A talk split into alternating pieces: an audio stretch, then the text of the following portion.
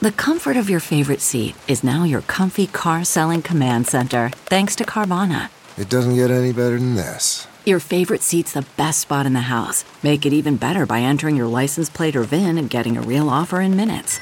There really is no place like home. And speaking of home, Carvana will pick up your car from yours after you finalize your offer. Visit Carvana.com or download the app and sell your car from your comfy place.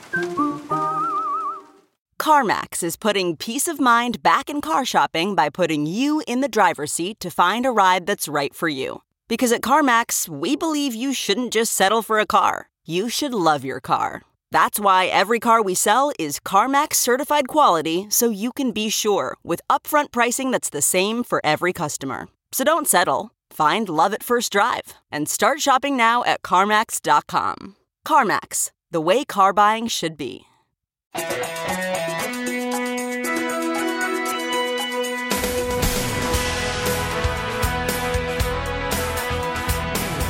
Welcome to Hollywood and Levine. I am Ken Levine, your podcast host.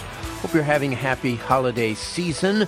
Also, hope you enjoyed uh, my two part interview with my daughter, Annie Levine, and her husband slash writing partner, Jonathan Emerson. And uh, this week, well, this week I want to talk about Kirstie Alley, who passed away on December 4th. She was only 71 years old. Uh, she died of cancer. Uh, apparently, it was discovered very late, and um, and she went very quickly. Uh, it's still a shock, and uh, after having spent six years with her on Cheers, um, like I said, it's just weird to get my head around because when I was working with all of those people. We were all roughly the same age, and we were all just so young and vibrant, and especially Kirstie was just a force of nature. And it's weird to think that some of them are gone. And so I thought this week I would just talk a little bit about uh, about Kirstie, what I knew about her, my personal reflections, dealing with her, etc., etc. So that's this week on Hollywood and Levine. So I first saw Kirstie in the uh, second Star Trek movie, The uh, Wrath of Khan. She had very short hair, and uh, I was like, "Oh my God, who who is this? Gorgeous." Yeah. Interestingly, I asked her about how come she didn't do any of the sequels, and she said they offered her less money. wow. Wow. Anyway, so she was on my radar early on. And then there was a local production at the, I believe Mark Taper Forum was where I saw it, of Cat on a Hot Tin Roof. And she played Maggie, the cat, and was obviously in, you know, a little Teddy for part of the thing. And again, it's like, wow. But she was also a terrific actress. And like I said, uh, on my radar, very high up. What a lot of people don't know is the movie that my partner David Isaacs and I wrote, Volunteers, uh, with Tom Hanks and John Candy. But the uh, the female love interest, it was down to three people Rita Wilson, who eventually got the part, but the other two were Phoebe Cates and Kirstie Alley. And Kirstie Alley was terrific, and it was a, a very, very hard choice uh, to go with, with Rita Wilson because Kirstie would have been been great. So now she's just doing movies and TV shows and various things. And we come to the fifth season of Cheers, and Shelley Long announces that she is leaving the show.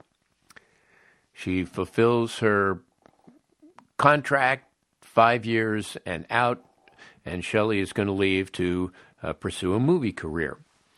And I have to tell you, in all candor, that we were very nervous about whether or not the show could survive the loss of Shelley Diane Chambers. uh, because she was such a part of the show. And she was just so great. I mean, I contend, go back, watch the first season of Cheers, and Shelley is absolutely remarkable. And I think any other actress, even with the rest of the cast, any other actress, and the show is canceled after 13 weeks. But I think Shelley was that pivotal in the beginning of the show. So it's understandable that we would all be very, very nervous that losing her might lose the heart and soul of the series and that it would fade away very quickly. So, the casting process. First of all, what kind of character did the Charles brothers and Jimmy Burrows want to replace Shelley Long? Well, the first thing they knew is that they wanted somebody very different. They did not want to just do Sam and Diane 2.0. They wanted everything about the new character to be different from Diane, including the look. And there's a reason that uh, they chose a brunette. And they also wanted to change the dynamic between this character and Sam. They figured, oh, okay, the audience just does not want to see another, you know, will they or won't they, sexual tensions. Like, we've done that already. We've done that for five years on and off. And I'll be very frank and say, you know, the Sam and Diane, you know, relationship, after five years, we were struggling to find things to do with them. I mean, we had pretty much squeezed uh, every story that we could out of that relationship. And so, had Shelley stayed with the show, I'm not sure that it would have lasted another six years.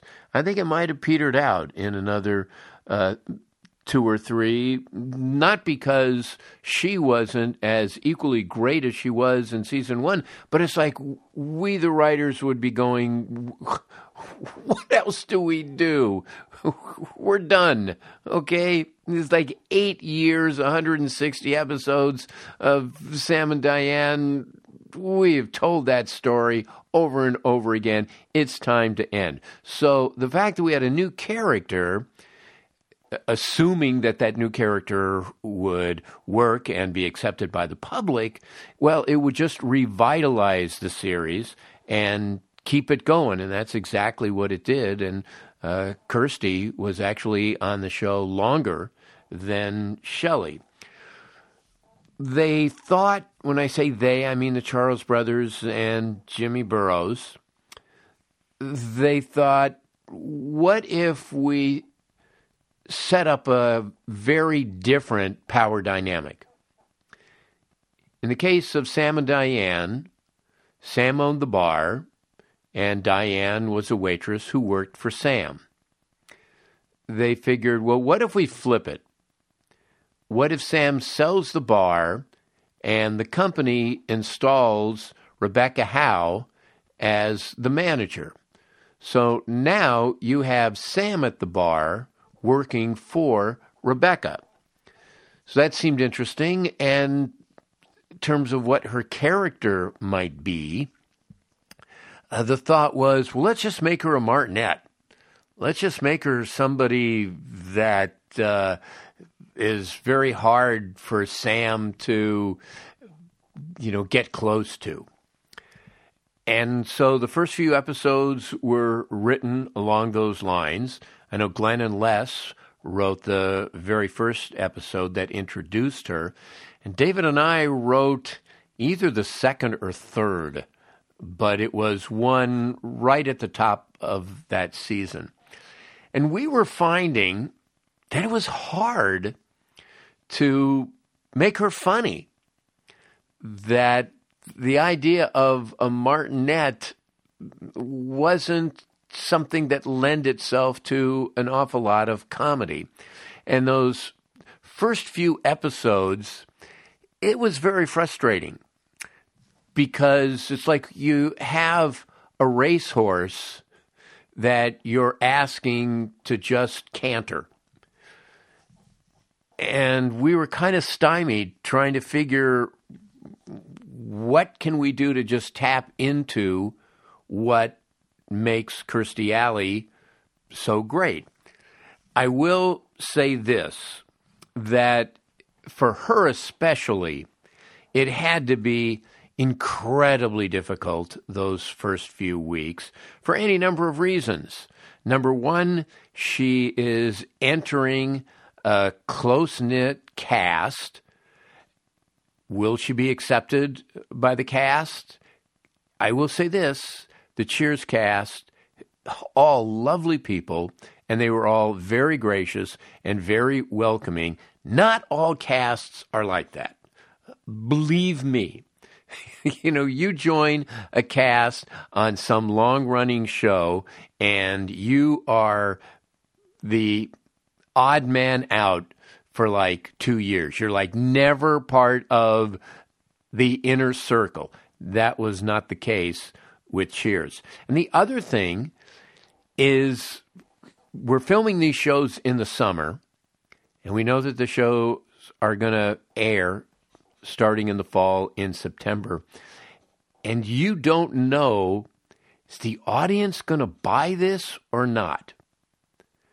Are they going to accept this character or are we just walking into a propeller?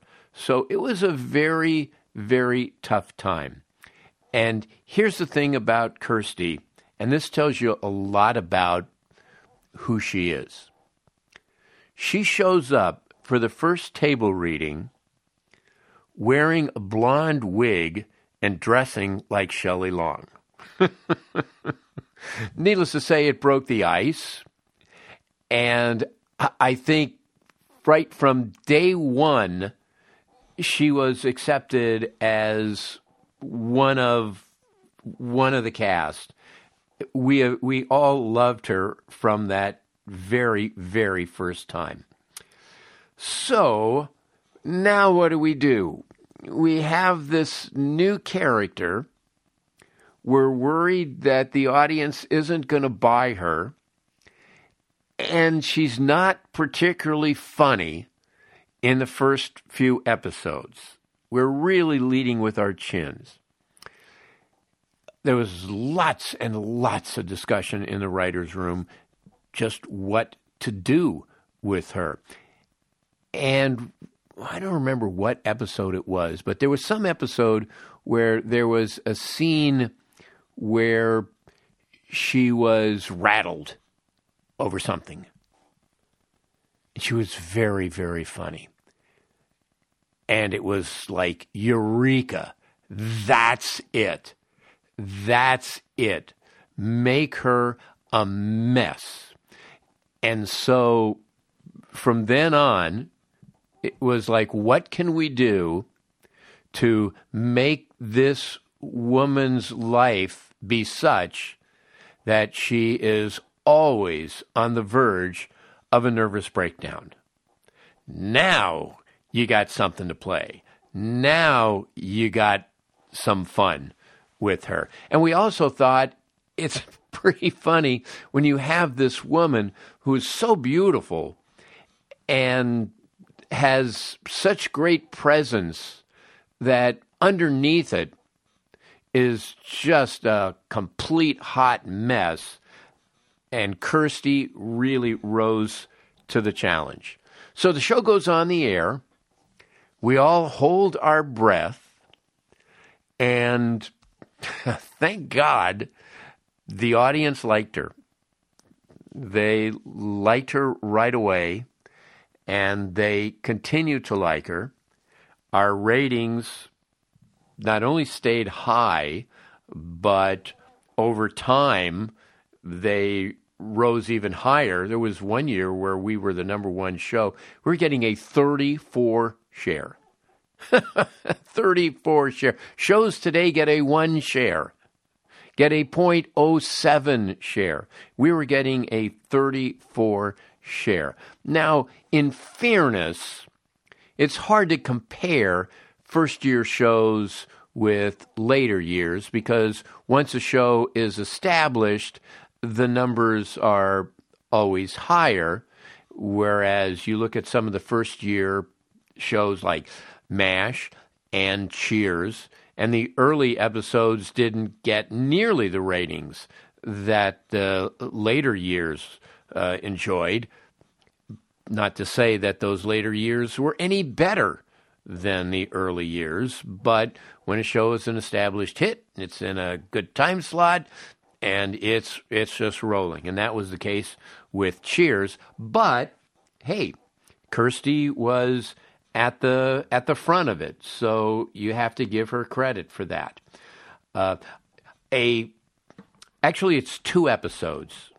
Thinking about the episodes that David and I wrote that featured Kirstie prominently, I think my favorites. It's a two-parter called "Finally," Part One and Part Two season seven, maybe season eight, they sort of blend together.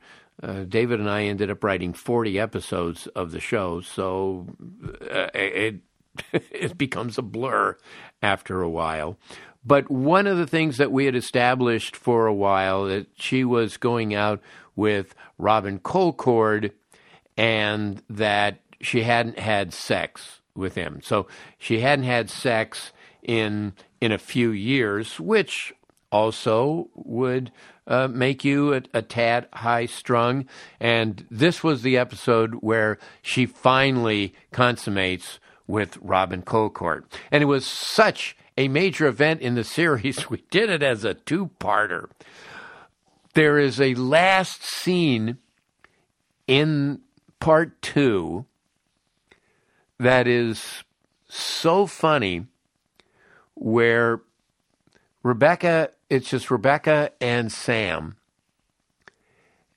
and she had broken up with him, broken up with Robin, and was feeling very bad about that, mixed emotions. And she cries. Kirstie Alley was so funny crying. And there is an art to that. There truly is. To be able to cry and have it be convincing and yet not so convincing that the comedy goes away, that you just feel bad for this poor person who's crying. Kirstie walked that line. She was so funny when when she was crying. Uh, like I said, there's an art to that. The only other actress I can think of who was as good was Mary Tyler Moore. Not necessarily better than Kirstie, but I, I think the two of them uh, are the Mount Rushmore of funny criers on television. But that was that was like a, a, a great episode.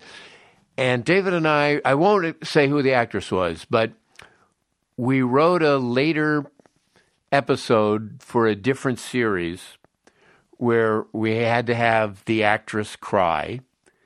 And it was supposed to be a funny cry.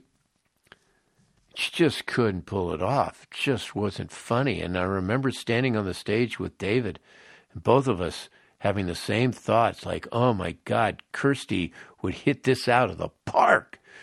Kirstie would kill with this particular scene. And we wrote it kind of hearing Kirstie in our heads, but no, uh, this actress uh, could not pull that off. Not many could. Kirstie was pretty much game to do anything on the show. You know, David and I came up with the idea hey, what if she walks in her office and there's sheep in her office? Of course, she was like, fine, okay, I'll, I'll walk into a, an office full of sheep. Whatever we wanted her to do, she could do.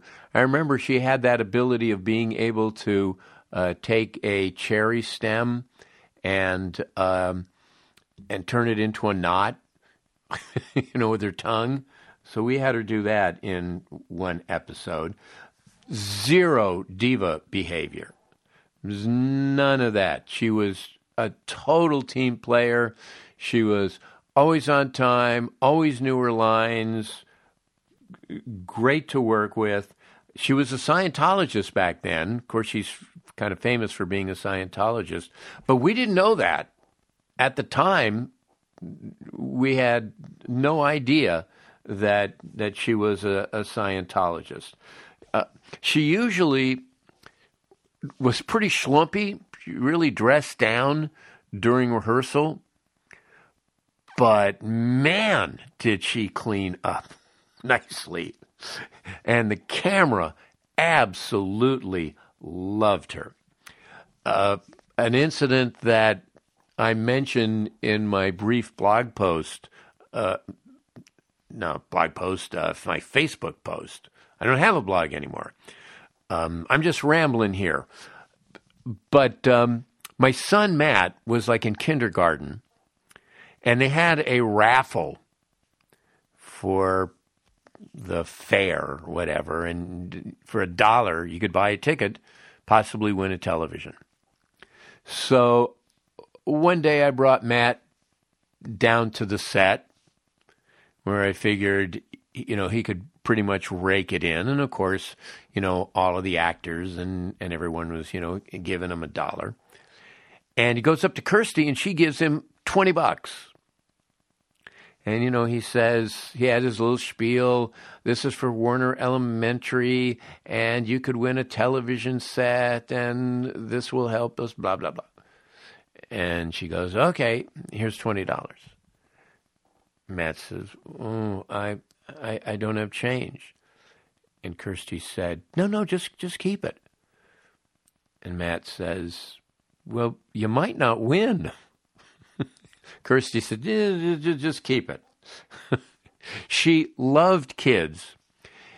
And uh, a memory that I posted on Facebook about and scrolling through Facebook, other uh, crew and cast and staff members of Cheers also mentioned these that she used to throw these elaborate Halloween and Easter parties. She'd invite the entire crew. Now, you figure the entire crew of a show like Cheers is over 100 people. So you have 100 people, and we're all fairly young, and most of us have young kids. So there was probably five, 600 people at one of these parties. She held it at her house. She lived in the valley in the former estate of Al Jolson, which is a name that probably 95% of you have never heard of. He was a he, was a singer like in the first part of the 20th century. But it's a very large estate. It also has a gazebo, and she had a zoo. She had a, a small actual zoo on the grounds of her house. She had a big backyard lawn that she would just fill with toys and candy and give each kid look like a giant cauldron. It's not just a little tiny bucket. Each one would have this this giant cauldron. And I remember Kirstie standing out in the middle of the lawn. All of the kids are lined up ready to run out and get all of their booty. And I remember she would say, Large kids do not trample the smaller kids. And away the kids went, and you know, just, just filled these cauldrons, all of them. And you figure, God, there had to be there had to be two, three hundred kids, and they all had full cauldrons of small toys and candy and and from what I understand that Kirstie went to like the 99 cent store and CVS and places like that herself and bought all of that stuff. she would dress up as a princess. At the time, she was married to Parker Stevenson, and he would dress up as a frog. I think that tells you a little something about their relationship. Uh, but my daughter, Annie, who at the time was like uh, five, six, um, she was like mesmerized by Princess Kirstie. And we have a picture of Kirstie with Annie that I posted on Facebook. And we always, for the rest of the time, would refer to uh, Kirstie as Princess Kirstie. Uh, she was great. It, those parties were just almost surreal. I mean, I thought to myself, because there's all this food and, you know, all these cakes and pastries and stuff. And I thought to myself, my God, if I was a kid and I went to a party like this one time, I'd remember it for the rest of my life. There was one year she had the USC marching band showed up and played. Uh, her neighbor was David Crosby, you know, from Crosby, Stills, and Nash and the Byrds for you older people. And I would hang out with uh, him. He would he would swing by. I know, tell us about his new liver or whatever. And I go, oh, this is cool. I'm hanging out with uh, with David Crosby and the USC marching band is playing, and you know, the kids are getting tons of toys. Yeah, but uh, but that was that was Kirstie. Now, this is a story that I have told a couple of times, and I'm going to tell it again. I'll try to do it quickly in case you heard it. Um, but it tells you a lot about Kirstie. And it's my Wade Boggs story, which is simply this that David and I wrote an episode where uh, the Cheers bar got into a practical joke war with Gary's Old Town Tavern. This was the very first Bar Wars episode. We ended up doing uh, subsequent Bar Wars episodes every year after, but this was the first. And one of the things we thought we would do was have a Boston sports star come into the bar, but everyone in the bar thought, oh, okay, this is a doppelganger. This is just a stunt that Gary is pulling to make us all look ridiculous. So uh, they think he's an imposter and chase him off, steal his pants. And so we thought, well, who is the biggest Boston sports star at the time? And Wade Boggs was the answer. But it was March, and Wade Boggs was in spring training in Winter Haven, Florida. We figure we can't get him. But our casting director said, hey, it's worth a phone call. We said, hey, your dime, sure. And about a half hour later, we get a call back saying, okay, Wade Boggs will do it. He talked to his manager, and, you know, when you're a superstar, uh, y- you can miss two or three days of spring training baseball. And so Wade Boggs was going to get on a plane and be out here to film the scene, which he did. He was mediocre, but uh, anyway, a year later, an article in Playboy comes out written by Margo Adams. And this was a young woman who talked about her affair with Wade Boggs. Margo Adams lived in Anaheim in Southern California. And at one point, she talks about the fact that Wade called her one day and say, "Hey, good news. I'm going to be in Southern California for a couple of days.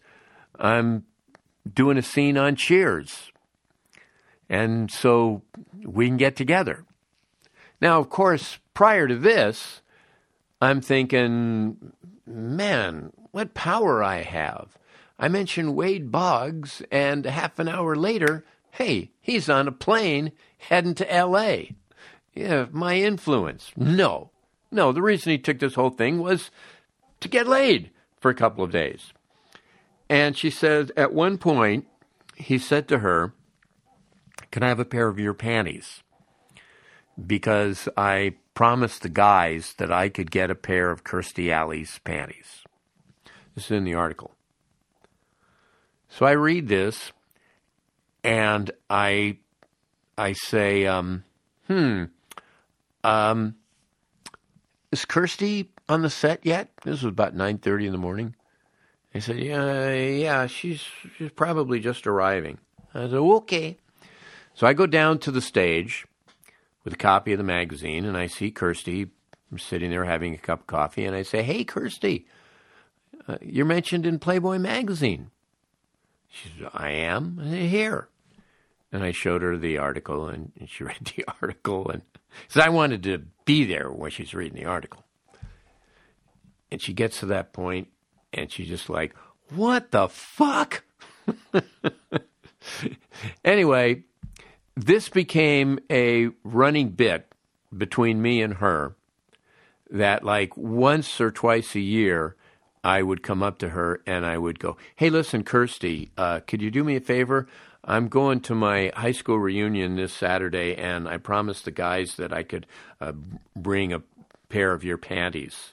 Uh, you know, uh, hey, hey, Kirstie, uh, I'm going to uh, to a Christmas party, and I promised, you know, some of the people there that I could bring a pair of your panties, and this became sort of a running joke. After Cheers, well, oh, one other story about Cheers. Again, I'm just rambling here. This was the last Cheers, and Shelley Long graciously agreed to come back and do that final episode. But we thought oh, this could be very awkward on the set. Is Kirstie going to be kind of a diva is she going to go, this is my set now, and this is my stage, and you're on my stage? Which could happen. Would she make Shelley feel very uncomfortable? No, it was just the opposite. She was happy to see her. Uh, she welcomed her with open arms, and that's that's just Kirstie. She was just a a really good soul. After Cheers, um, I didn't see her. She starred in some other sitcoms. Uh, Veronica's Closet. She did some movies. She did a TV movie, a drama that she won a, another Emmy for. David's Father. She won an Emmy one year on Cheers, and she was nominated like five times. Mm, she got progressively wackier, if I'm being honest. Uh, her weight fluctuated wildly. She could lose 83 pounds, she could gain 100 pounds. She had some diet product that she sold, and uh, apparently uh, she was sued as a result of that. She was a spokesperson for Jenny Craig for a while, and when on uh, Jenny Craig, she did manage to lose weight and keep it off. Uh, she also became a right wing Trumper. The last time I saw her was 10 years ago, almost exactly 10 years ago. It was the Cheers 30th anniversary party, and she looked great, and she was still the same old Kirstie. She has two adopted children. She now had uh, grandchildren. She loved her kids, was a great mother from what I understand. But like I said, she loved kids. So I'm not at all surprised. She was super fun. She died way too young at only 71. Um, thanks to her body of work and especially Cheers, people will continue to appreciate her gift for years and years to come, and I will miss her. So Rest in peace, Princess Kirstie. And that is Hollywood and Levine for this week. Actually, it's Hollywood and Levine for the next couple of weeks because with the Christmas holidays coming up, um, I'm going to take a little break. uh, for the next two weeks. So the next brand new episode will be in the new year.